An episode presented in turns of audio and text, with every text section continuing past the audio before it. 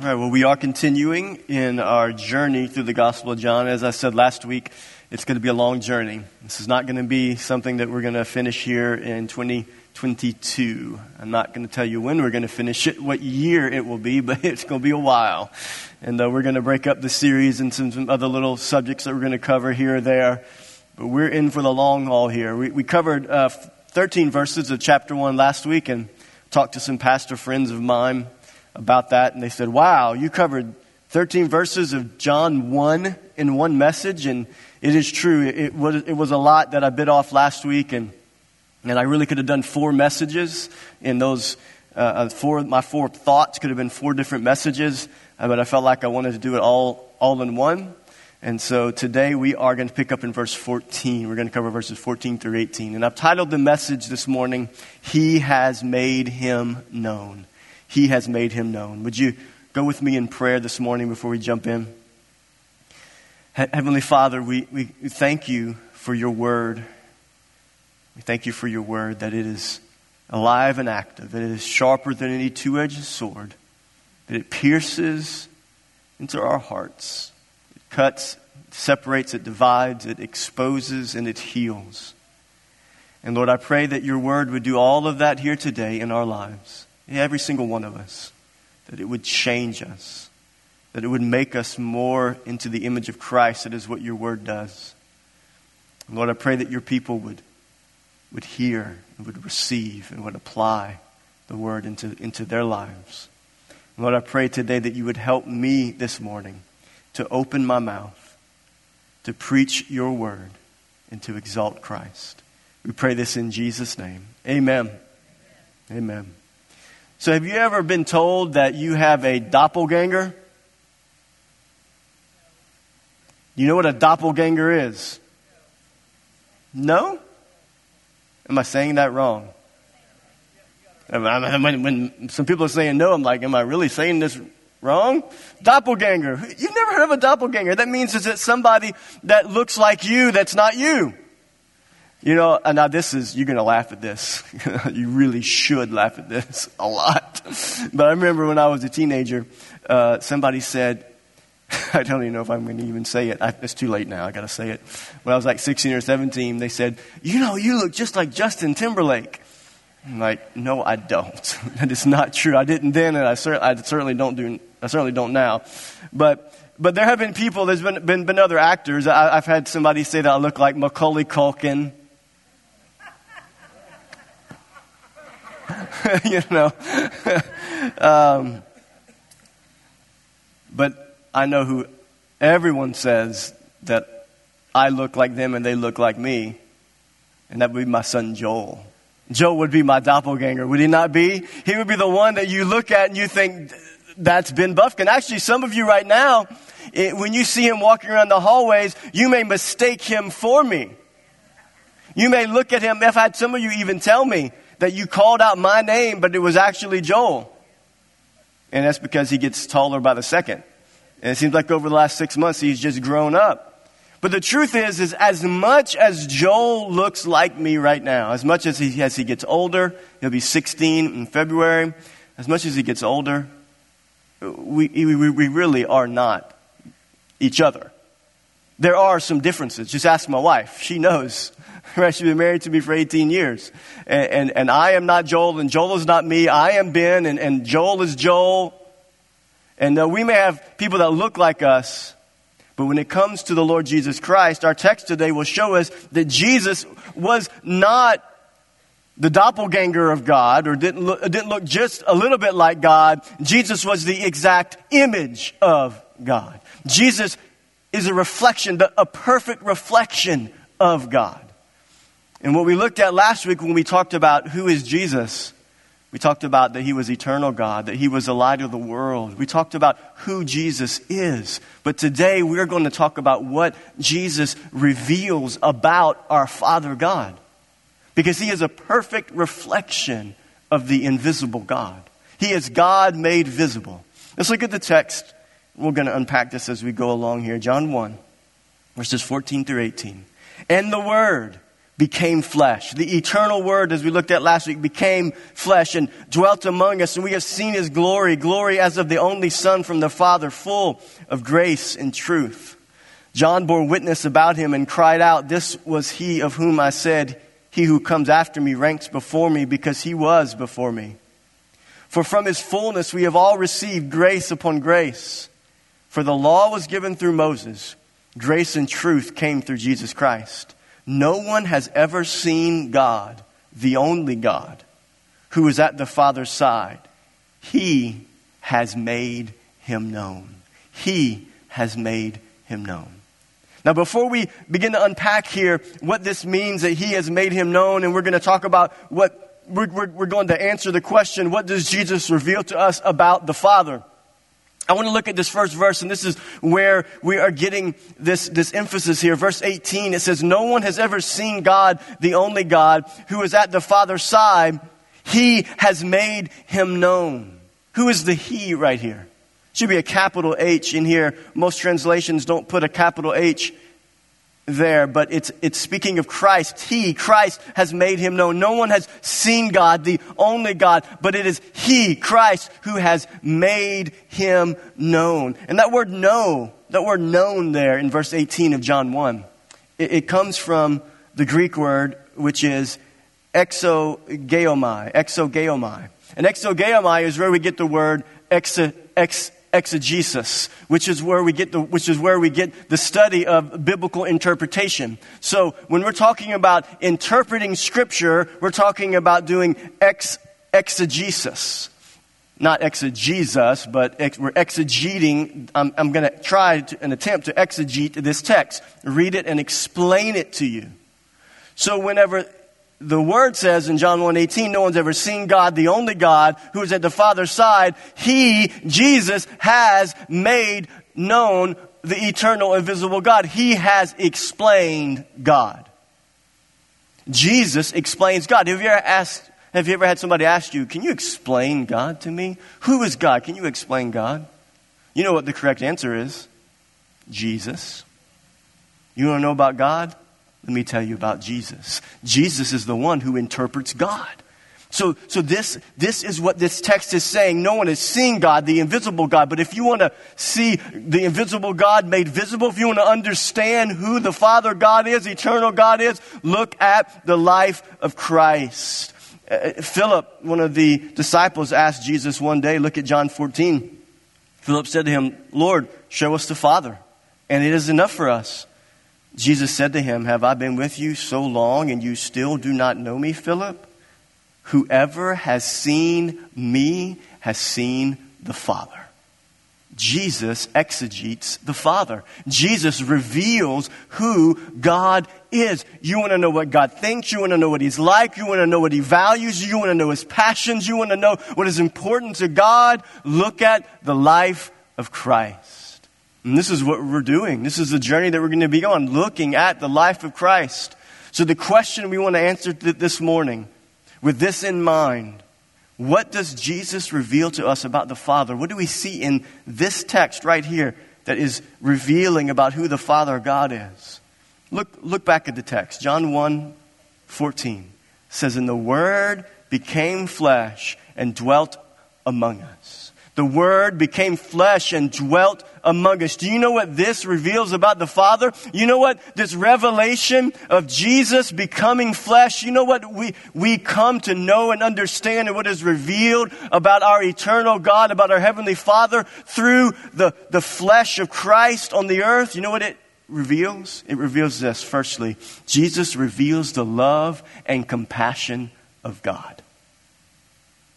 Just his flesh, just God becoming man, just Christ walking on the earth presents the greatest revelation of our Father God, our Creator God that we ever need to know is that He is a God of love and He is a God of compassion. Amen. When, when, when, you, ask people, if you ask people, how do you, de- how do you de- de- describe God? Mo- most people probably wouldn't talk about love and compassion. They, they, they may would say that about Christ, but they don't necessarily connect Christ and God together. They may not see Christ as God, Jesus as God. But when, when you're thinking about God in heaven, you would ask people about God in heaven, you would have answers like this Well, God is holy, and He's powerful, and He's big, and He's mighty, and He's strong. And if, you, and if you're somebody who studies the Bible, you may remember Exodus 19. Do you remember when God told Moses to go and prepare the people? He said, I want to talk to my people at Mount Sinai. And he says they must consecrate themselves, and I want you to draw a boundary all around the mountain. And you tell the people that if they cross the boundary before they're consecrated, if they cross the boundary at all, if the animals cross the boundary, they will die. And so God, Moses prepares God's people, and the, God's people show up at the mountain, and God comes down. His presence comes down on the mountain. The mountain shook. A voice from heaven comes down and, and talks and thunders, and there's lightning and there's fire and there's smoke, and the people say, Oh, we don't want to talk to God anymore. And if you talk to people, this tends to be their view of God. But here's what I tell you if the words love and compassion are left out in our descriptions of God, we fall terribly short in our understanding of who He is. Yes, He is holy. Yes, He is powerful. Yes, He is sovereign. Yes, He is in control. Yes, He is a God of glory. He is a God of thunder and lightning and smoke that, that, that, that shook the mountain on Mount Sinai. Yes, He is all of those things. But if we leave out the words love and compassion, our view and our understanding of God falls terribly short. And why do we know that?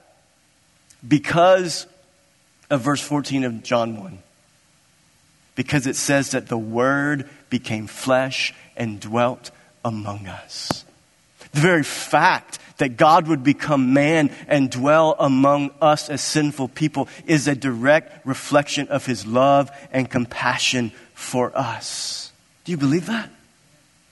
In the beginning, in the beginning, God God was the Word, the Word was with God, the Word was God, and the Word became flesh and dwelt among us. And, and, and this is the reality of His love and compassion for us. And John 3.16 tells us that. For God so loved the world that He did what? It was His love that motivated Him to give His Son. It was His love that motivated the incarnation. And so this is what Christ reveals. It, he reveals the love and compassion of God.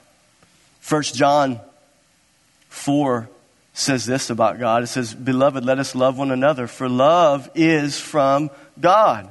And whoever loves has been born of God and knows God. Anyone who does not love does not know God. Wow. That's pretty straightforward. Scripture really is straightforward in so many ways that we don't like we, makes us uncomfortable, but, but it really is true. Anyone who, who does not love does not, know, does not know God. Why? Because if you know God, you, you know a God that says here, it, it, be, because God is love. And so if you say you know God, a God that is love, and you do not love, then you do not know God. In this, the love of God was made manifest among us, that God sent his only Son into the world so that we might live through him. Did you see that in verse 9? In this, the love of God was made manifest. How was the love of God made, made manifest? The Word became flesh and dwelt among us. This is why it is not true to say we love God if we cannot love others. How often are we quick to recognize the wrong that people do and, and we fail to demonstrate the love and compassion of Christ for those people? How, how, how often is that true in our life that we fail to demonstrate what Christ demonstrated to us about the Father? Christ demonstrated to us about God that He is a God of love and compassion, and, and we as Christians, we claim to know God, but how often do we not demonstrate that love and compassion to those who walk in sin. We'll, we're quick to recognize the wrong, but we fail to demonstrate love and compassion. And here's, here's the truth about the, our God of love and compassion God does not just expose sin to bring judgment, He exposes sin to bring healing. You remember, you remember the story of Jonah? Jonah had one view of God. The prophet Jonah, He knew that God was a God that judges. He knew that God was a God that hated sin and loved iniquity, that he was going to judge evil people. And so God told Jonah, Jonah, go to Nineveh, this, this wicked city, and tell them that my judgment is coming unless they repent. And Jonah was like, no way. I'm not going to those wicked, evil people. There's no way I'm going to go over there. And Jonah got out of Dodge. And he ran as far away as he could from God's call. And God caused uh, a, a, a ship that Jonah was on to the, the, the, stormy seas to come. And, and Jonah says to the ship, his shipmates, he says, I know what's going on. Just throw me overboard. It's going to be okay. You'll be all right. So they throw him overboard, and God causes a fish great fish to swallow him. And he's in the belly of the fish three days and three nights. And Jonah finally grits his teeth and says, Okay! The fish spits him out. Jonah goes to Nineveh. And he preaches the weakest repentant sermon you ever heard. Reluctant prophet. And you know what happened? It worked. Which shows you really, you don't really have to have it all together as a preacher. God's the one who does the work. The whole city repents. Even the cattle. I don't know how cattle repent, but read the story of Jonah. Even the cattle repent. Everyone, from the cattle to the king, they all repent. But Jonah only had one view of God, which was that God needed to smite these unholy, unrighteous people. He didn't understand of the view of God, of his love and his compassion. Listen to what Jonah said, John 4, Jonah 4.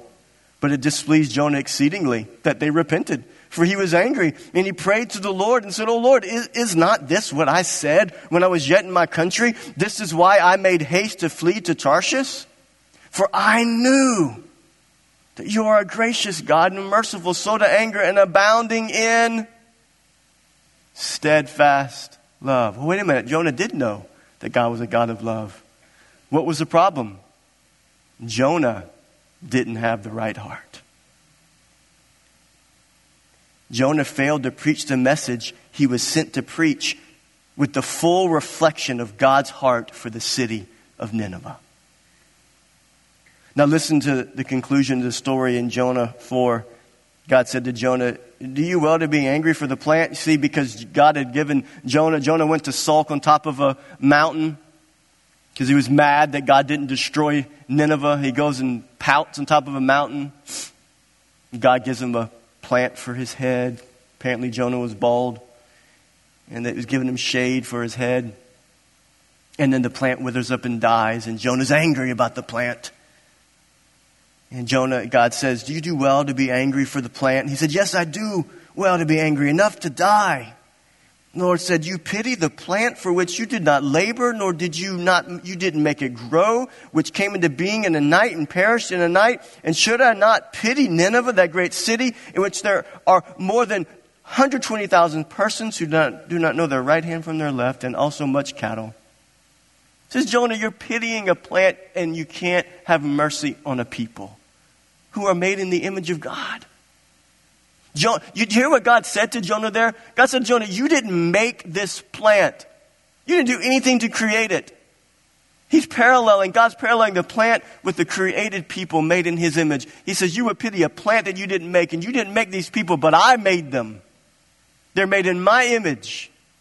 Jonah had missed the point, and what Christ reveals to us in His incarnation, the Word became flesh, reveals to us that God is a God of love and a God of compassion. Love and compassion were hallmarks of the life of Christ. I love what Matthew 9 says. You see this in a few places in the Gospels. It says this, but when Jesus saw the multitudes, he was what? Moved with compassion for them because they were weary and scattered like sheep with no shepherd. That word moved there in Matthew 9, when it says he was moved, Jesus was moved with compassion. It's the picture of being moved at the depth of who you are. At, at, and, and there's no other way to describe it in the original languages other than moved at the depth of your bowels. The bowels are the deepest part of us, right? That's what this means at the depth of who Christ was he was moved with compassion. This is not just a sentimental feeling that leads to, leads to passivity. This feeling of being moved with compassion is not, doesn't lead to passivity, but it is rather a deep groaning of compassion that leads to action. Compassion and action go together, just like God and love go together. God and love go together, and Jesus is the perfect reflection of that reality. God and love go together, and Jesus is the perfect reflection of that reality. So, what does Jesus reveal to us about the Father? Jesus reveals the love and compassion of God. And so, if in your life today, maybe it's in your marriage, maybe it's with your kids, maybe it's with coworkers that you have a hard time with, whether it's a boss, whoever it is, whether it's that person that's living that lifestyle that you disagree with, if in your life you are not reflecting this reality of who God is, you need to pray, God, reveal this to me uh, at a greater level so that I can be a reflection of who you are. May we not be like Jonah. May we not be like the Pharisees. May we not be like those who sit up on, on our high horse, that sit on our, in our pews on Sunday mornings and we look at the world who is not living in ways that are godly and that should never shock us. But may, may we never sit in places of pride, but may we reflect a heart of love and compassion for people who are lost and who are sinful. Because that is the heart of God. People need to know that. For God so loved the world that he gave his son. Do you believe that today? What does Jesus reveal about the Father? He reveals the love and compassion of God.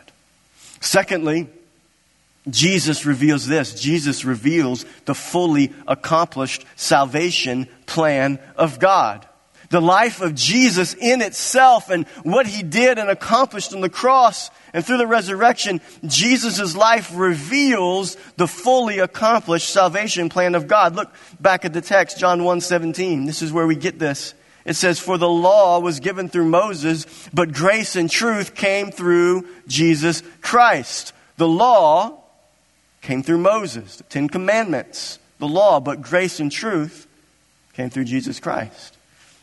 I, love what the Bible exposition commentary says about verse 17. It says this If God dealt with us only according to truth, none of us would survive. But he deals with us on the basis of grace and truth. Jesus Christ, in his life, death, and resurrection, met all the demands of the law. Now, God is free to share fullness of grace with those who trust Christ. Grace without truth would be deceitful.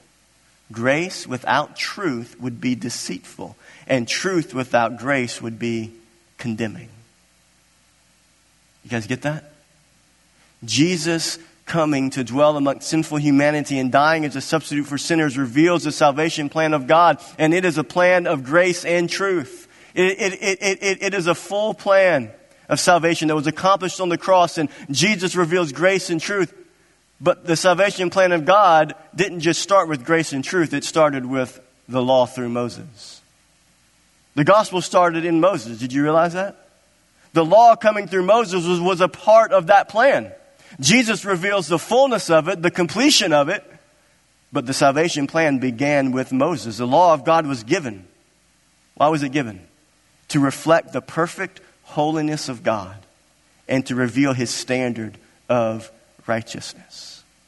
The law of God reflects a holy God, reflects his perfect standard of righteousness. But the law of God was never intended to be salvation for people.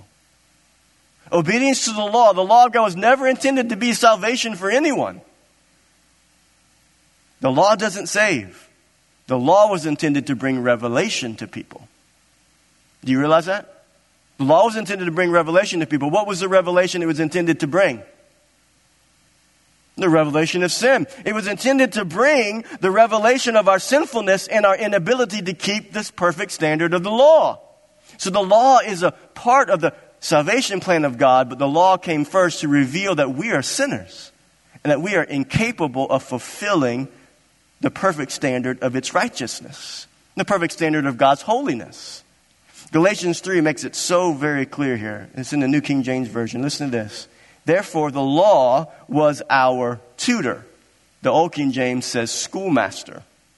Therefore, the law was our schoolmaster, our tutor, to bring us to Christ, that we might be justified by faith. So, is it through the law that we are intended to be saved, or is it by faith? It's by faith. But after faith has come, we are no longer under a tutor.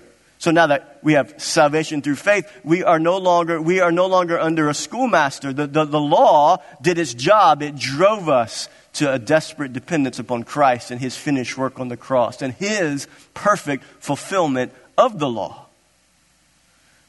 The law of God was never intended, listen, the law of God was never intended to do something that Christ could only accomplish.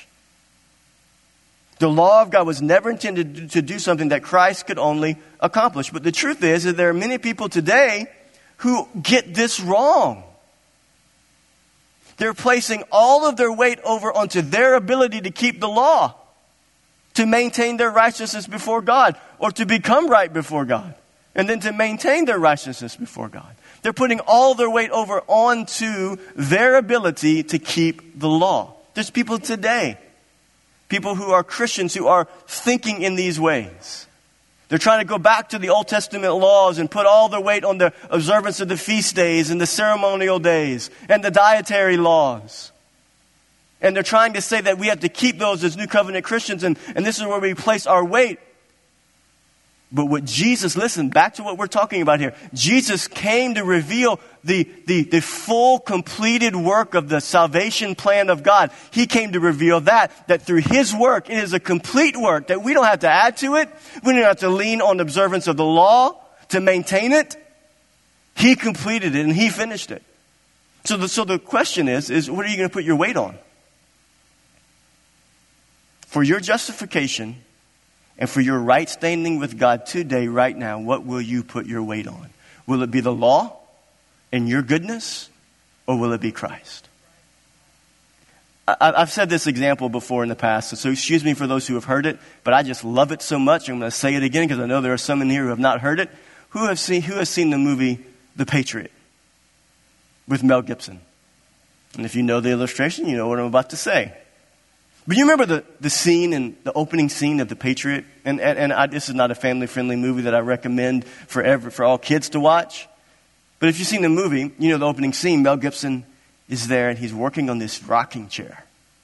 And he's got it hanging up on a little scale and he's weighing the chair.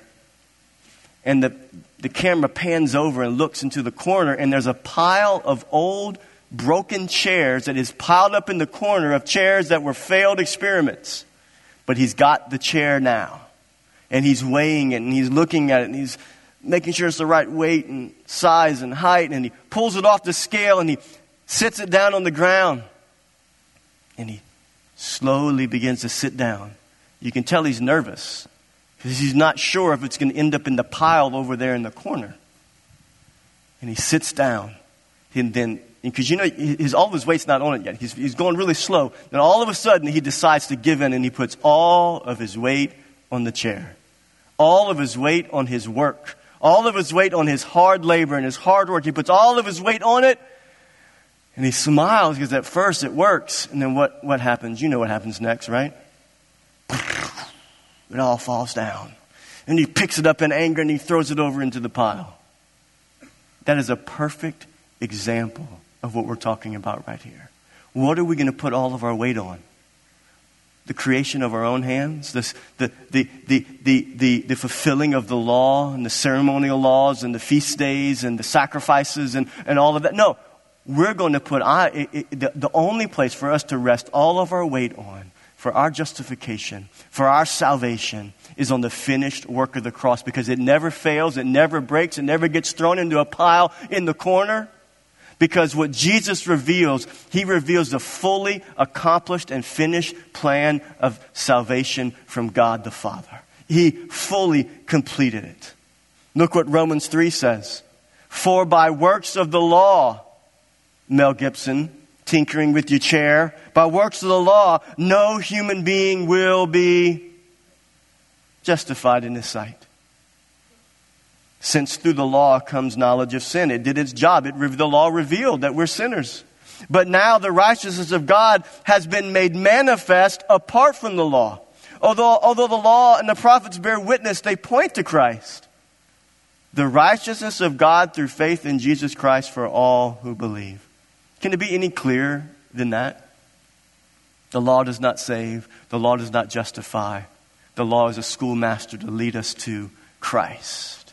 And Jesus becoming man, becoming flesh, reveals the love and compassion of God. And it reveals, he reveals in his life the fully, what he accomplished. He reveals the fully accomplished salvation plan of God.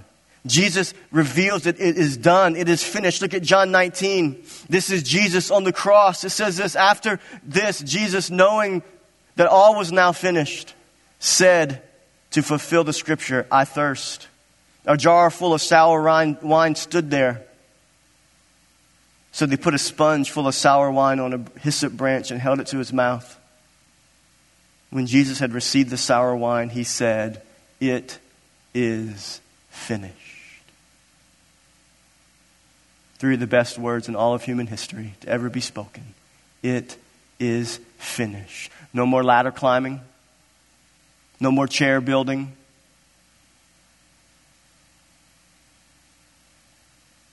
Finished. Done. No more guilty conscience. Forgiven and clean and cleansed forever. It is finished. The work was accomplished. The work was done. What the Father from e- e- eternity past had planned, the plan of salvation culminated for God so loved the world that he gave his son and he revealed the love and compassion of the Father who came and lived a sinless, a perfect life, was arrested and tried innocent without any sin. And he died on the cross and he absorbed our, the, the wrath that we deserved. And he cried out and he said, It is done. It is finished. It is accomplished. You know what it, it, it really means right there? That, that, that, that, that word, it is finished, it's from the Greek word tetelestai. Tetelestai. When Christ cried out tetelestai, it is finished. What it means is this it is finished, it stands finished, and it will always be finished. That is the gospel of Jesus Christ. Perhaps the most meaningful, Warren Wiersbe says this, perhaps the most meaningful meaning of tetelestai was that that was used by merchants. And it, would mean this the debt is paid in full. When he gave himself on the cross, Jesus fully met the righteous demands of a holy law. He paid our debt in full. None of the Old Testament sacrifices could take away sins. Their blood could only cover sin. But the Lamb of God shed his blood and that blood can take away the sins of the world. What does the life of Christ reveal about our Heavenly Father? It reveals that the love and compassion of God motivated God to sin because of His great love to give His one and only Son to die on a cross so that the plan could be finished and could be accomplished, so that sins could be done away with for all of those who would believe in his name. So all, for all of those that would place their faith in him, it could be done. It could be accomplished. It could be finished. Amen? This is what the life of Christ reveals about our Father God. Thirdly, as we conclude here this morning, what does Jesus reveal about the Father? Jesus reveals the Father's endless supply of grace. On the foundation of his love and compassion, on the foundation of his finished work on the cross tetelestai, it is finished. On the foundation of all of that, Jesus reveals that our Father has an endless supply of grace. Look back at the text, John 1:16. For from his fullness. We have all received grace upon grace. Grace upon grace. You know what that means? It means superabundant grace. It means grace upon grace upon grace upon grace upon grace, an endless supply of grace that never runs out, never runs dry. Grace upon grace. It, it's literally translated grace in place of grace. Grace in place of grace. You replace grace with grace. Grace in place of grace. Over and over again, grace. Are you tired of grace? You want some more grace? You're running low on grace? Our Father has an endless supply of grace through his love and compassion completed on the work of the cross and through the resurrection, an endless supply of grace in place of grace. Grace upon grace, super abundant grace. Have you ever been cooking that special recipe at your house? You get all the ingredients all together and it's time to start seasoning the pot. And you go to open your cabinet. You look in there, your spice rack. Mine's got a wheel on it. And I start looking around. And there's that one seasoning that is not there. We ran out. It just happened a few days ago. That's why this illustration is fresh in my head. It ran out. We don't have that seasoning. So what do you do? You make do. You get this little piece of seasoning and you get that one. It, it, was some Italian seasoning that we were missing. It was a special blend of Italian seasoning. So what did I do? I get, I got a little container of basil. I got some oregano and you know, I made my own Italian seasoning. But I ran out of what I was looking for. I ran out. But it's not the same. That's not what happens with the grace of God. God never runs out of His grace. You never go in the cabinet and you never look around and you never go before your Father in prayer and you go and you go before, oh, I'm sorry, I'm out of grace today. You just got to make do. Mix up a little bit of works of the law, mix up a little bit of nice effort on your part to get it done, and, and you can make it happen. No, He never runs out of grace. He never has to go to Rouse's to buy some grace to give it to you to, to make the perfect recipe for your life. It's limitless. Why, why, why, is, why does it never run out? Look back at the text. Why is an endless, why is it an endless supply of grace? Look at the text. It says, for from his fullness. that's the answer. That's why it never runs out. Where does the grace come from? It comes from all that God is. So you think that if God provides anything for us that it will ever run out? No, it'll never run out. Why? Because it's from His fullness. It's from His fullness. For from His fullness we have all received. Who have received? All who have placed faith in His name from, from His fullness. We have received grace upon grace and it never runs out. If you want to receive something from me, grace from me, it might run out. There's not a lot here. Okay? From my fullness doesn't mean a lot. That doesn't communicate a whole lot for you. But if I tell you today that from the fullness of the eternal God, from the foundation of love and compassion, and from the foundation of a finished work on the cross where he said tetelestai, from that foundation, it will never run out. Because it is from his fullness. From his fullness came love and compassion. From his fullness came, came, it is finished. And from his fullness comes an endless supply of grace. With man, grace is limited because man is limited. Grace in the life of the believer is always available because the supply of grace never runs out. Why? Because the storehouse it comes from is eternal. No need to return to Rouse's to buy more grace. Next time you're at Rouse's, think about grace. If you're having a bad day, go to Rouse's and think about grace. And realize I'm not here to buy grace, I'm here to buy Italian seasoning.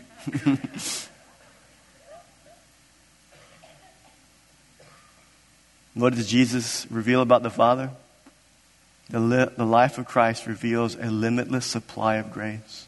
And here's the truth about grace in the life of the Christian is that it's, just, it's not just grace in salvation, but it's grace in all of our life circumstances. It's grace always. It's grace in salvation. We're saved by grace through faith apart from works. But that's not where grace stops. I need grace today. I need grace tomorrow for the circumstances that I'm walking through. Some of you right now, you need the realization of the grace of God in the challenges you're facing in your health and your marriage and with your kids and on your job and with your house and the remodel and all the things that are going on. You need grace today in this moment. So, my question to you is where are you standing right now?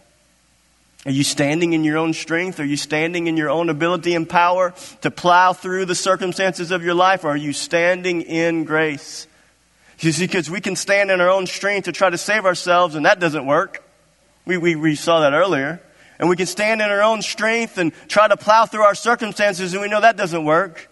Romans 5 2 says this Through him we have also obtained access by faith into this grace in which we stand. We stand in this grace. And we rejoice in the hope of the glory of God. And I'm, I want you to know that I am standing today by God's grace, in His grace. That's where I choose to stand. I encourage you, stand in His grace. Stand in His strength. Who could use a little grace today? Anybody? Who could use a little grace? Amen. Some of you, some of you not sure. Yes, that's me. I could use a little grace. I Could use a little help. So, my question for you is the place you're standing right now a reflection of the fullness of God's grace?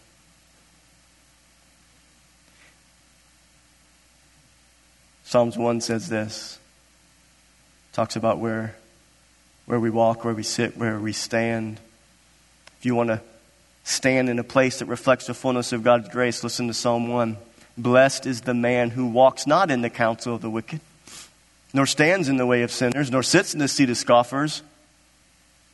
But his delight is in the law of the Lord, and on his law he meditates day and night. He is like a tree planted by streams of water that yields its fruit in its season, and its leaf does not wither. In all that he does, he prospers. But the wicked are not so, but they're like chaff that the wind drives away.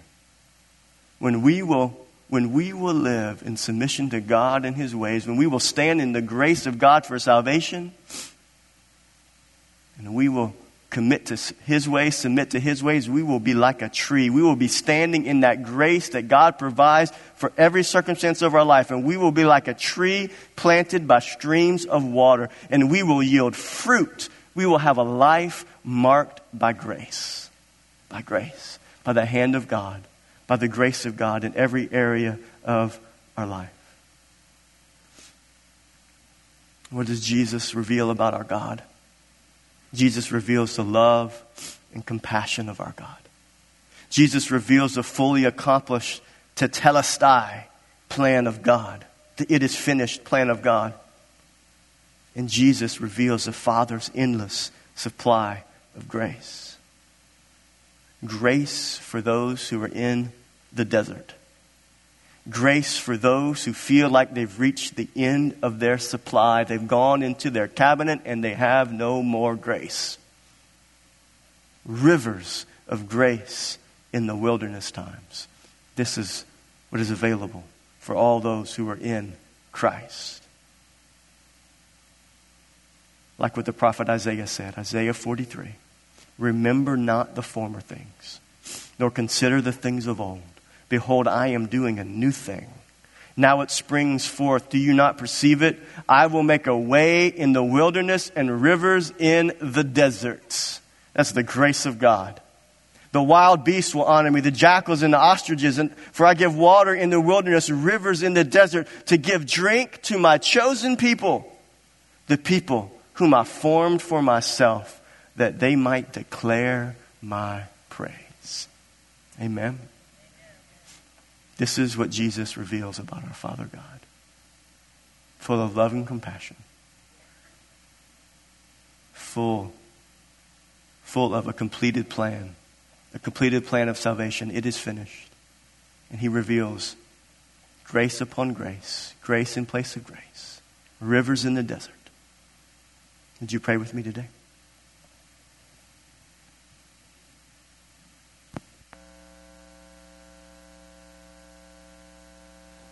God, we thank you for your word. We thank you for its goodness and its ability to work in our hearts.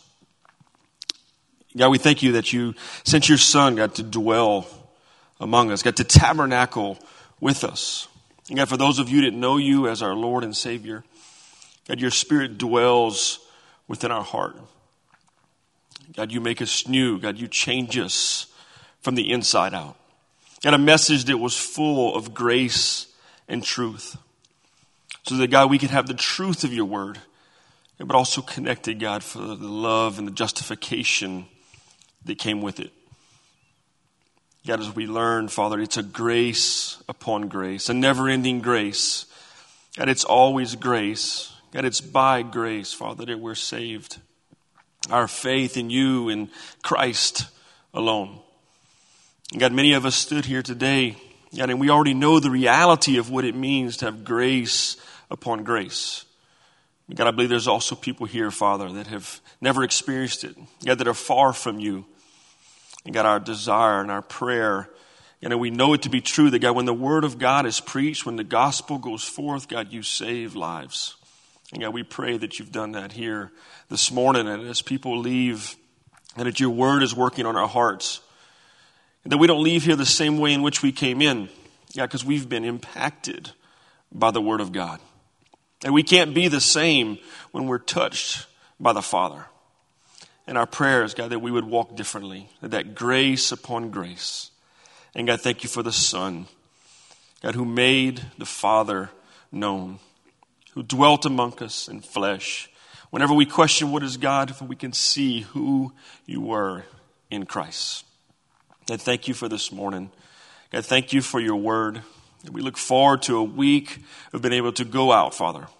God, to spread the gospel. God, to love well. God, and to show, God, the grace upon grace that has been given to us. God, it's in your name we pray. And in your name we give all the glory. Amen. We love you. You are dismissed. See you next week.